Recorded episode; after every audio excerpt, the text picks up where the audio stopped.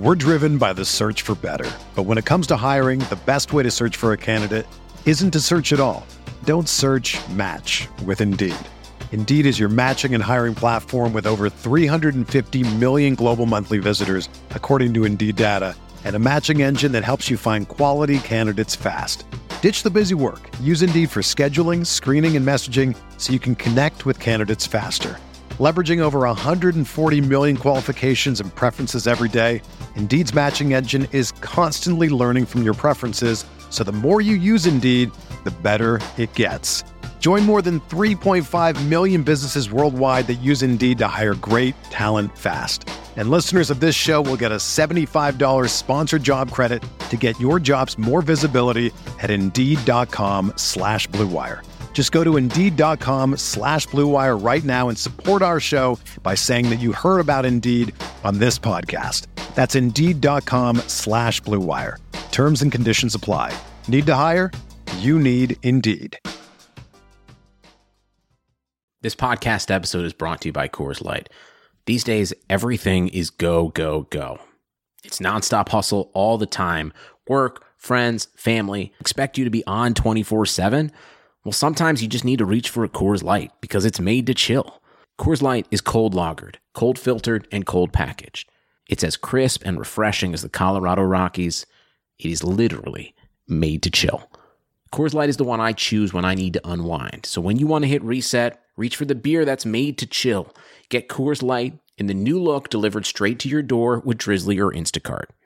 Celebrate responsibly. Coors Brewing Company, Golden, Colorado. Blue Wire. Welcome back. This is the Big Blue Banter New York Giants podcast. I'm Dan Schneier. I'm joined as always by my co-host Nick Falato. Tonight we come to you for the first time in 10 weeks, or maybe longer with the bye week factored in, with the Giants victory. The Giants stumbled out of the gate but took over and legitimately dominated in the second half of this game with a massive boost from their special teams, um, which led to a game altering momentum swing, the safety. Overall, the Giants are able to win a football game by multiple scores. This game was not as close to the final score as 36 20, but should have been, you know, it was 36 13 for a garbage touchdown. And they did this while losing the turnover battle three to one. You rarely see that in the NFL. What was your biggest takeaway from this victory, Nick? I mean, let's put it in perspective. This is a feel good story because Eli Manning gets to go off in the sunset with a win. Even though I feel like this game was a microcosm of Eli Manning's career, there were a lot of boneheaded throws. There was a lot of him not exactly accounting for linebackers underneath, things that we've seen Eli Manning do in the past. But Giants end up getting the victory, and that dreaded losing streak that was happening didn't necessarily affect the draft position as of right now, which is big for Giants fans. But uh, it's the Miami Dolphins. It's a team that everybody knew going into this season that they were tanking. They traded away their stud 25 year old left tackle and they just accumulated a bunch of assets. And they're in a rebuild mode right now with Ryan Fitzpatrick as their quarterback. And Ryan Fitzpatrick is a game a gamer. He is a very respectable player the way he plays football, but he's not somebody that teams bring in to win a Super Bowl exactly. So that's who the Giants beat at home. This is the second week in a row the Dolphins were playing in this stadium, second straight road game for them. So keep it into perspective, but there were some good things. That defense played incredibly hard. A lot of the young players made a lot of key plays, and I think there are a lot of positive things that those young players can take from this game that they can use in the future. Yeah, no doubt. I mean, I like a few of the things you said. Specifically for me, I look at this game and it's like this team has really kind of been revived a little bit, revitalized by a quarterback change. And that's not to say that they didn't like playing with Daniel Jones. And it's obviously not to say that they were better with Daniel Jones because they're simply not. They're not converting third downs anywhere near where they were. And, you know, and these are easier third down situations against easier teams. But it's impossible to say that this team hasn't come out and fought their their butts off for two straight weeks now. They lost this Eagles game last week, but that was a much better team than the Dolphins. And you saw in this game, you know, the Giants instead of falling off were able to complete the game. Obviously with a massive momentum swing, the safety I'm talking about, which was spawned by an awesome special teams play, and then that led to another great special teams play, the return on the punt, which yeah. gave the Giants a 40 yard short field. And Eli Manning made one really awesome throw. And I love how you said this was a microcosm of Eli's career because I think it goes in a lot of ways because not only was it a microcosm because you saw those mistakes, those throws that you didn't want to see, but also because you saw some really awesome balls out there. He threw some sick passes. The rollout to Shepard in the corner that should have been a touchdown was just short. The balls he even the the early 25 yarders he hit to Shepard, who had uh, nine receptions for 111 yards, and is clearly, in my opinion, a better receiver with Eli Manning for what it's worth, at least at this point in their career, because he has such so much more rapport with Manning, just years of practicing and knowing exactly the timing of each play and each route. And Eli lasered a couple balls in there, and you could see why. And listen, I wasn't with Dave Gettleman when he said that, you know, from what we've seen when we watched that Eagles game, we still think Eli Manning can do it. He can still make up, um, you know, he, we still think he can play at this level because obviously I had called for a quarterback change before that, way before that, a year before that. But part of what he said does have truth to it, and to me, always will. He still can make all the throws. He still has excellent zip and accuracy. Actually, people never give Eli Manning credit for accuracy. They never have in his career. But his ball placement in this game was for the most part good. He made bad mistakes, of course, but you know, a lot of the reason the Giants are able to, you know, nearly average nine yards per pass. Actually, I think they did average. I just need to double check this, but I'm pretty sure. Yeah, they averaged 9.1 yards per pass attempt. That is not easy to do in the NFL. Obviously against Dolphins defense for what it's worth, but A, it's not easy to do in the NFL. B, the Giants just haven't simply done that a lot this season, Nick. Um, and yet they did that in this game. So I was definitely impressed with what I saw from a Giants team, an offense that gave Eli Manning tons of time in the pocket, which was surprising to some extent with the reshuffled offensive line play. Obviously, Nate Solder had his one one of one bad play at least that came to mind, but you know it just shows that they're at least building something potentially that that in my opinion is moving forward a little bit in some ways on both sides of the ball. Not they I still think they're a team that doesn't close out games and they have all sorts of overarching issues. Obviously, the defense played an okay game here, didn't play an amazing game, but I think this re- this game does give me a little bit of reason for hope, Nick, and that kind of transitions in me into wanting to know what you kind of made of Eli Manning and you know what could end up being his final home start ever. I think you articulated it well when it comes to just the fact that he did make some throws that were just eye opening and kind of reminded you like, wow, Eli does still have some zip on the ball. Specifically the one to Sterling Shepard. That that ball had some velocity on it and it was really well placed. And again, it could have been a touchdown if Shepard just put it slightly over the pylon, just missed it, but Saquon ended up cleaning that up a little bit later. And those interceptions, I mean, one was a second and twelve vertical hitch pattern to that field side. And I get Manning thought that Vince Biegel was taking the vertical up, which was Kaden Smith, but Vince Biegel came off it and it was a zone coverage and he just didn't even account for it threw the pick. We've seen Manning do that throughout his entire career. The other one was a second and 10. Uh, it was like the last play in the first half. It was a seven route from Golden Tate, and he just overthrew it a little bit, and the coverage was pretty good. But you know, those are things. The half is coming to an end. He's trying to make a play. Seen things like that too. And then the other one was a third and one with pressure right in his face. Eli just did not account for, I want to say it was Jerome Baker, I think, on the play, who faked blitzing and then dropped back into the hole. And he tried to hit the backside slant, which I think was Cody Latimer, and just didn't account for that linebacker threw the pick on the third and one when he when they were on Giants side of the field. Those are those are uh, all plays that we've seen Eli do. And there's this like nostalgic fan in me from back when I was a kid, just like being like, oh, geez, wow, that's an Eli type of play. But then Eli will put his big boy pants on, make big boy throws come through in the clutch. Again, albeit against this Dolphins team, but it really was uh it was a send off game where you can kind of remember Eli Manning's career in this one single game. And uh just I am I'm happy that he was able to go out on a win. I'm happy that they brought in Alex Tanney and he was able to get his ovation. So uh, he can kind of just hear the crowd. You could tell Eli. I mean, you know, he's a little bit emotional. We've seen him cry in the past, like when Tom Coughlin, uh, when he stepped down from being the head coach, or when that whole thing happened, you saw Eli Manning's lips start to quiver a little bit, and he held his composure well in the press conference. But uh, like I, I, believe it was Sterling Shepard or Golden Tate were talking was talking after the game about how he was like a second away from crying uh, when that ovation was happening, and that's just one of those feel good things for Giants fans because Giants fans we're gonna we're gonna have so much respect for Eli Manning, even though maybe the Giants franchise should have moved on from him uh, a couple years ago. Maybe they extended it past it past where it should have been, but uh, at the end of the day, he's always gonna have a place in my heart.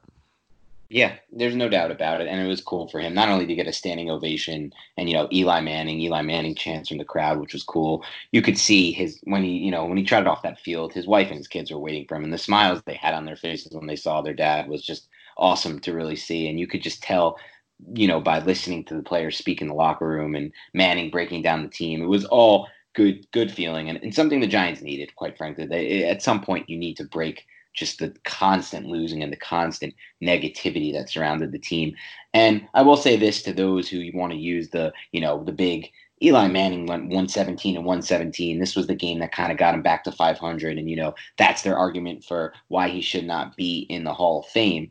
I think you have to have it both ways. And I will always say this. And the Hall of Fame argument is neither here, not, not for this podcast for certainty. And I'm not sure I can ever really have it while fully removing the bias. That's not something I'm sure I can or can't do. I don't know. But I will say this with regards to that debate. If you're going to pin that total win loss record on him and make this grandiose assumption that all wins are 80 to 90, whatever high percentage you want to place on the quarterback and not the 52 other players and the coaching staff and everything else that goes into it, well, then you have to do the exact same thing and apply that for his playoff record and for his record in the Super Bowls and for the fact that his record in the Super Bowls came against two Bill Belichick and Tom Brady uh, football teams. So that's always going to be the case. You have to apply the argument the same. And I don't think people do that much because I see a lot of talk about his regular season record, Nick, but not enough talk within that context of his postseason record.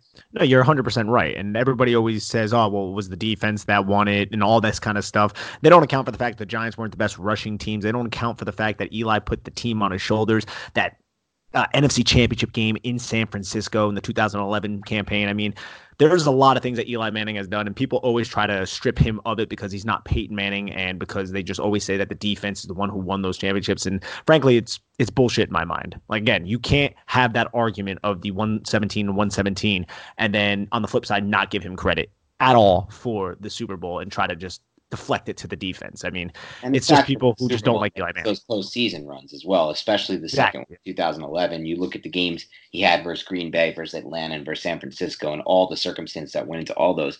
But I even think you can look at it on kind of a larger scale, and you don't even really have to go. We can oh, we can go here and there with each season about the specifics of each season and the obstacles that he overcame and the ones that were successful. But more importantly, you can just go ahead and look at that 10 year history. It was actually 11 straight, 11 total hit year history of draft classes and just do yourself a favor. If you don't want to hear it or you don't believe it was really that bad, go ahead and look at the 11 draft classes from 2008 to 2017. Just look at them. Go to Pro Football Reference. They have draft history sorted by each year. It's really easy to navigate. Look at those players, look at where they were drafted, and look at what they did in their careers, not only with the Giants, but in the NFL.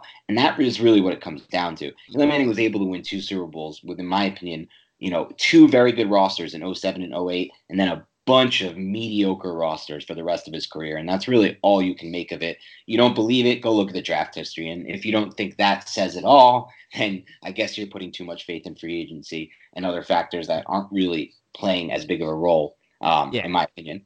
Exactly. And the fact that a, a, kind of a large portion of his career, like the meat of his career when he would have been in his quote unquote prime, his main receiver was a kind of a hobbled Hakeem Nicks and Rueben Randle, a guy who couldn't even crack Chicago's practice squad as a 26 year old receiver like four years ago when they had absolutely nobody there. So it's like there was a kind of a dearth of talent for a little bit at that those kind of positions. If you were, and then meanwhile, at the same time, you had a general manager who was swinging over and over and over. He didn't just draft Randle and Nicks. It was Manningham. It was Jerrel Jernigan in the early part of round three. It was Travis Beckum. Just Beckum. Oh, and Barden. These were all day one or two or three picks. Or no, day one or two picks.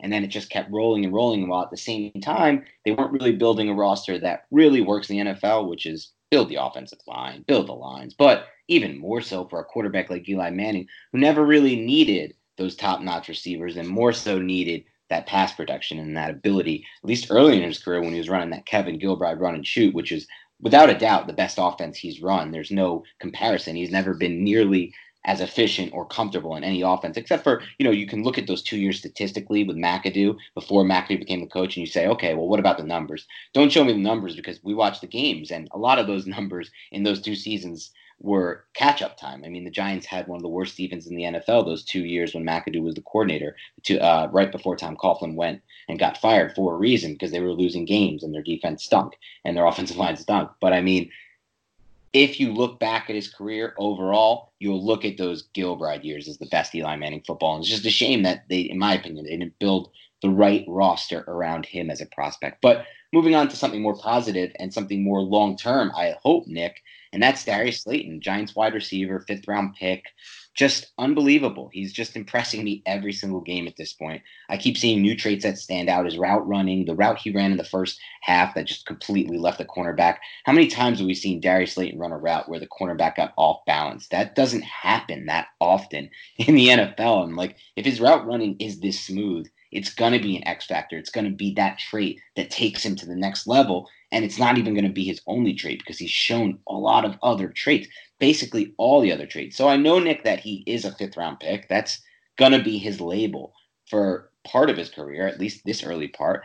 But today he became the first fifth round pick or later to rack up eight touchdowns as a rookie. And he didn't even play in the first two games. And that was the first receiver to do it, I should say, since Marques Colston did it as a seventh round pick in 2006. So my question for you, Nick, besides the fact that he has this label, as in somebody who wasn't drafted in the first four rounds, what's actually holding you back or him back or us back from believing he can be a number one receiver for the Giants moving forward?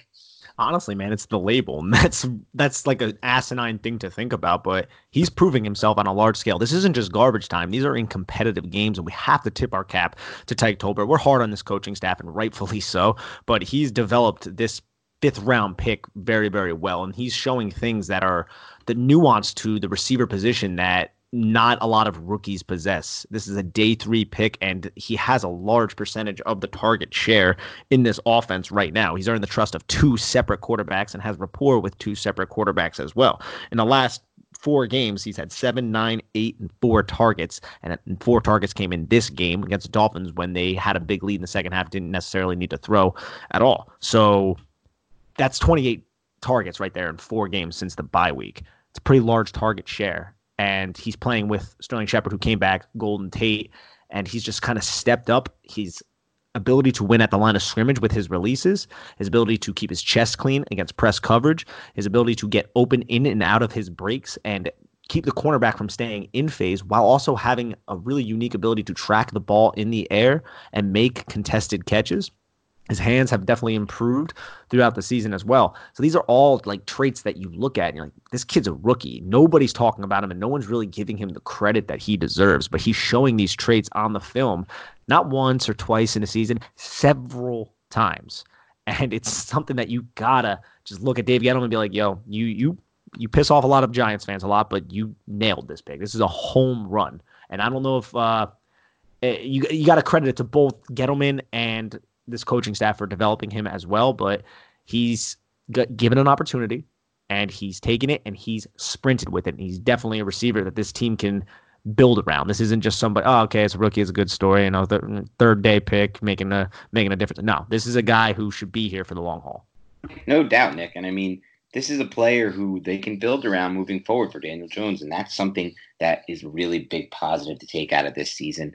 And speaking of another player, I still think they can build around and we're going to get to him a little bit and some of the other factors and what made this offense able to rack up 412 yards of offense in a game where they scored 36 points. And that's Kaden Smith, who again, you know, wasn't at, didn't have as big of a game, but I was definitely impressed again with what he was able to do in this game. Uh, just his ability to help them move the chains. He was he had three receptions for 38 yards. Obviously, had the long one, the 27 yarder.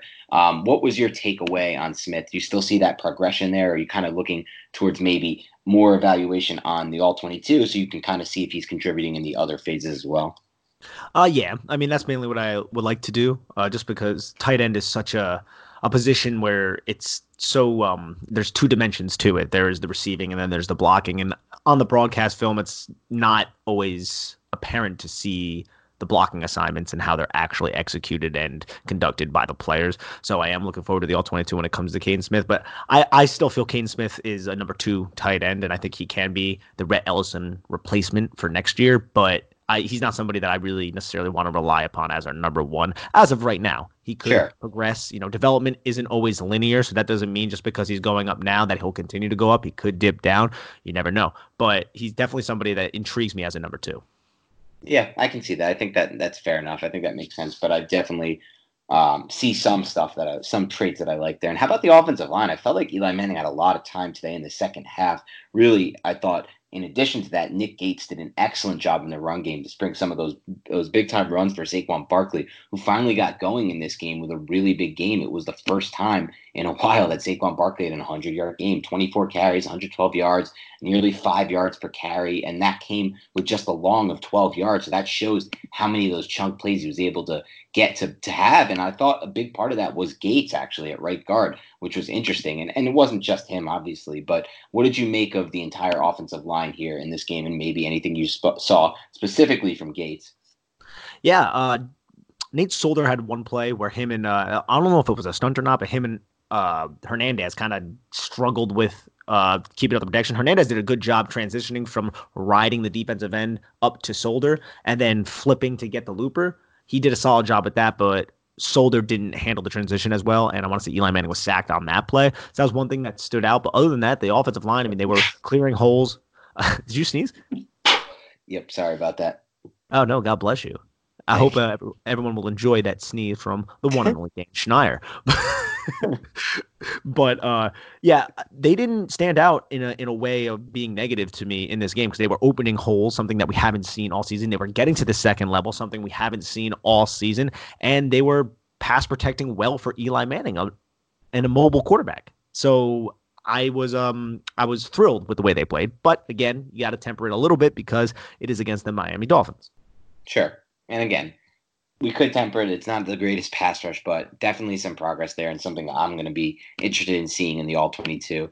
And before we dive into some breakdown of the defense in this game, I actually wanted to talk a little bit about the Giants' draft position because obviously a win today wasn't the best thing for their draft position, especially when they kind of got hit with a double whammy there when the Redskins coughed up that game against the Eagles because that would have been excellent if the Redskins were able to win that game for the Giants' draft position. Um, obviously, and then the Dolphins' Delta loss here brings them as well to three and eleven. The Giants are three and eleven. The Redskins are three and eleven. But the Giants are actually still in a solid position even after today's win because they have a strength of schedule tiebreaker, most likely. Now, that's not set in stone. They, nobody knows that for sure, but they should have that tiebreaker. So there is even a scenario where the Giants can clinch the number two pick in the 2020 draft, Nick, this next weekend. It would require the Redskins to defeat the Giants, the Dolphins to defeat the Bengals, which seems possible, and the Lions to beat the Broncos, which who knows?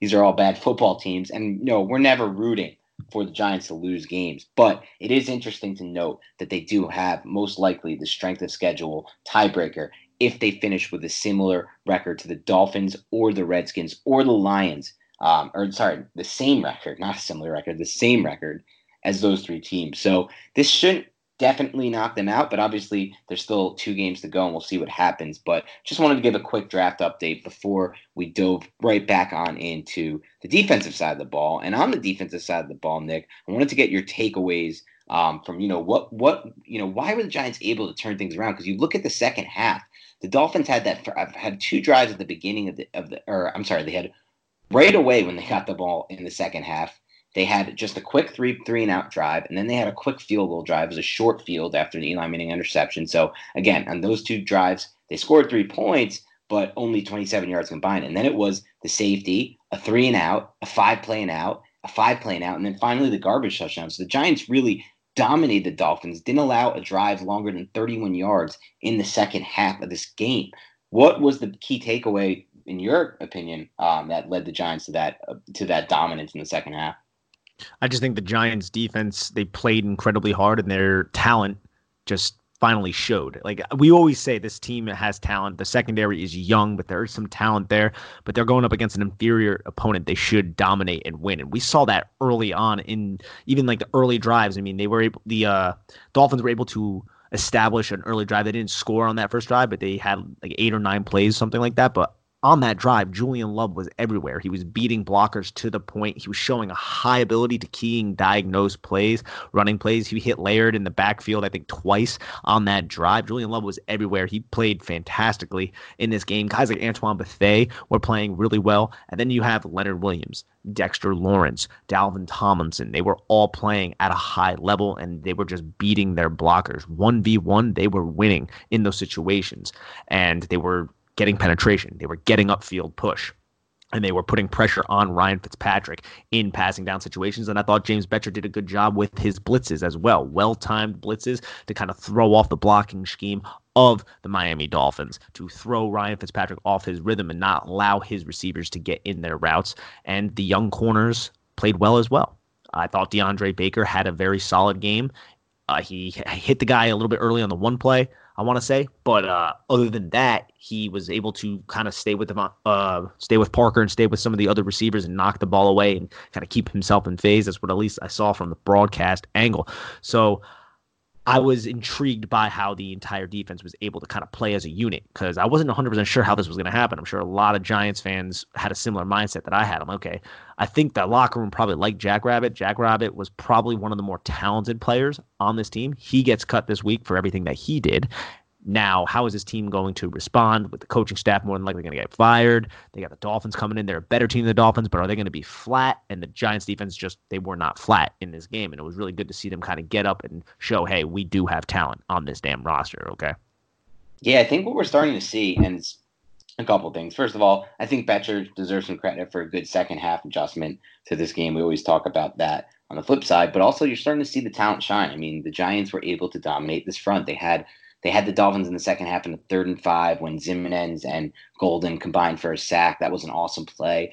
Again, like I said, they never they didn't allow a drive longer than 31 yards in the second half. The Dolphins had one, two, three, I believe eight, nine possessions in this in the second half, or eight possessions in the second half, and until obviously the garbage time touchdown. But by that point, it was 36 to 13, and there was uh, only a few minutes left in the game. So really this Giants defense buckled down and won up front, like you talked about. They're starting to win up front. They got guys who can win up front. It's like that's just why, like for me at least, like the possibility of adding Chase Young to this defense, Nick. I don't really, you know, I'm not, you know, some people talk online like if they add Chase Young, Chase Young to defense, they can go from horrendous to one to middling. I think it could be bigger than that because I already see signs of this defense becoming a more middling defense. They're not, they haven't been horrendous the past two weeks, not against the Dolphins and not against the Eagles. It's hard to say. I mean, they had breakdowns in both games from the first half with Miami and then in the second half with Philadelphia. But you know, part of that second half breakdown in Philadelphia was because the offense went three and out almost every single possession in the second half and really kept them on the field and tired them out. But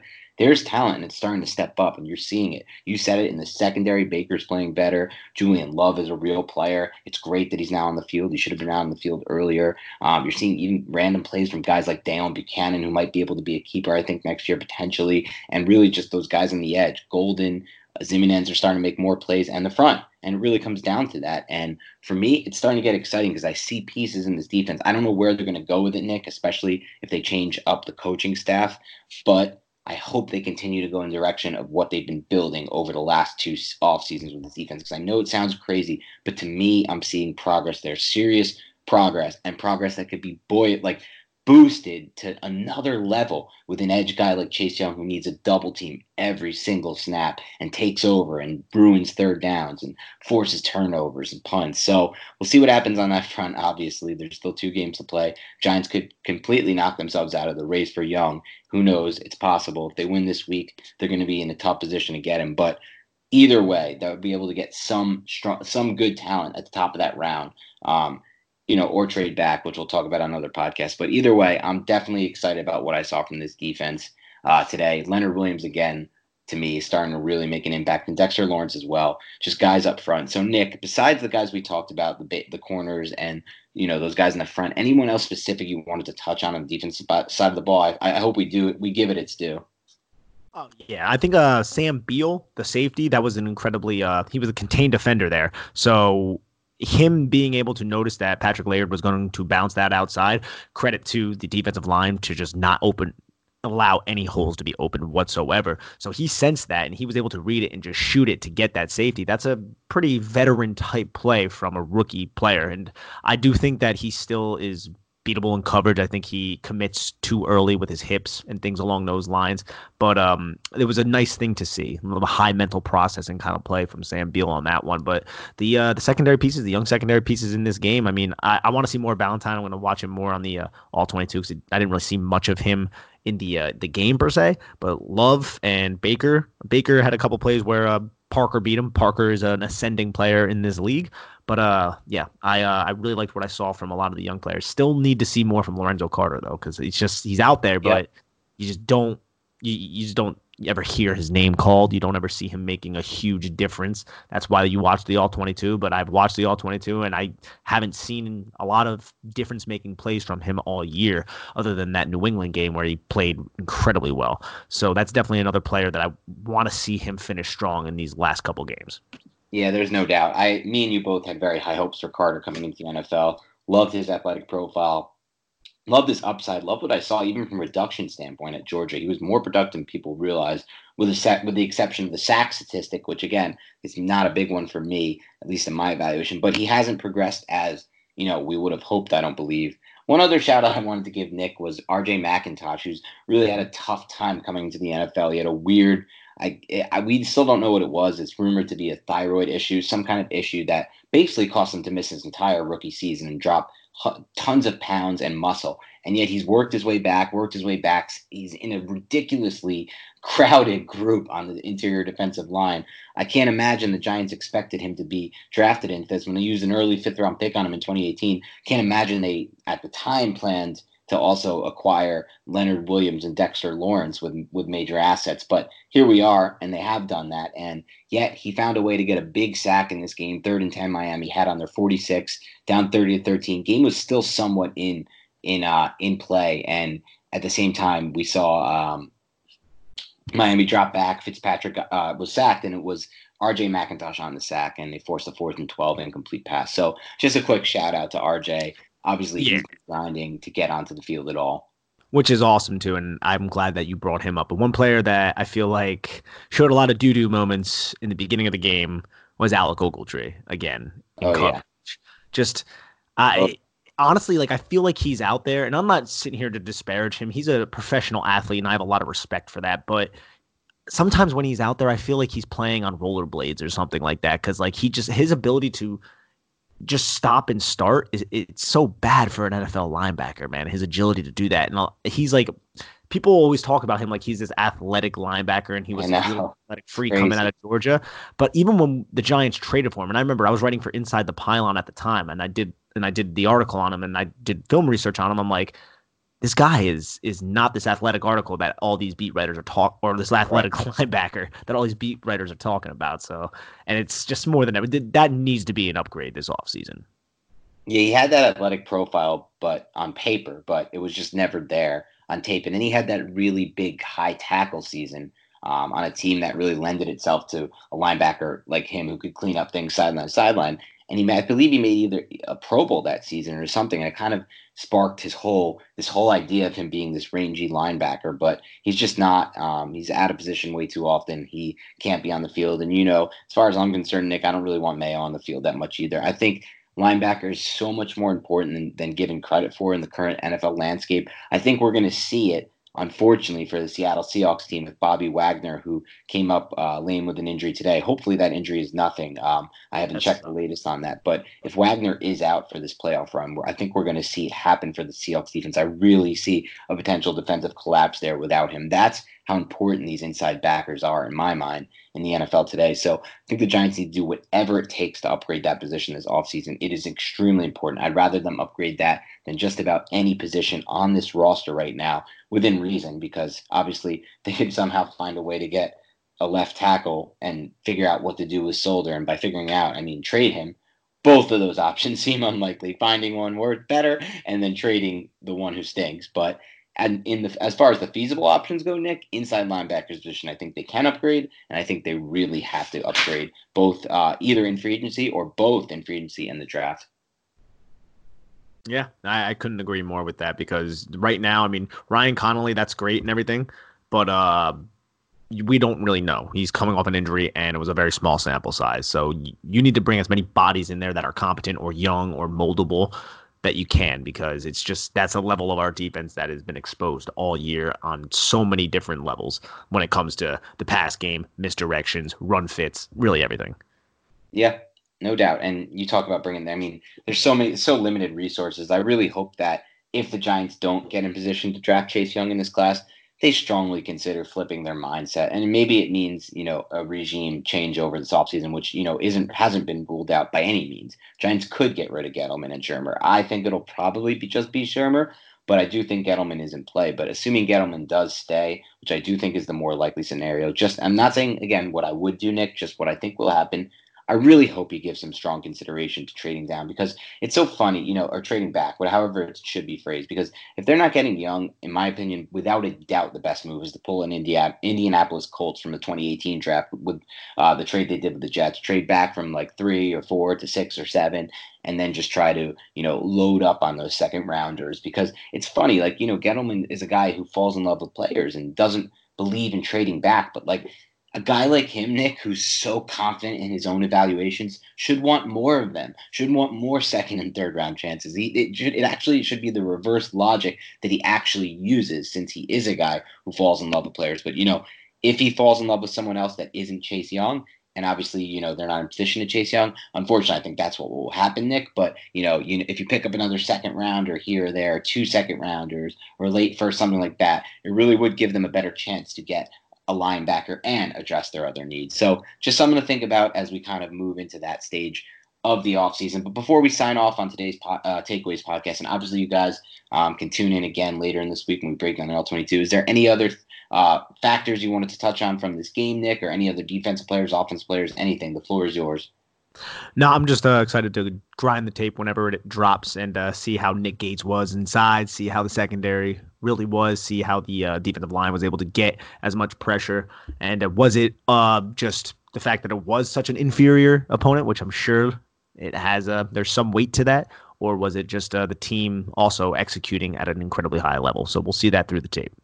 No doubt, Nick. All right. On that note, thanks again for tuning in. We really appreciate you guys sticking with us again it's going to get better for the Giants. It has to. We promise you it will. But we'll be there every step of the way, regardless. Breaking news pods are coming once that happens in the offseason. We already have plans for that. Big guests coming in this offseason that we're starting to plan out, map out. So stick with us. The Giants are going to be changing in a big way this offseason. We're going to be here for, here for it, and hopefully you will be too. On that note, have a great week, and we'll speak to you later this week.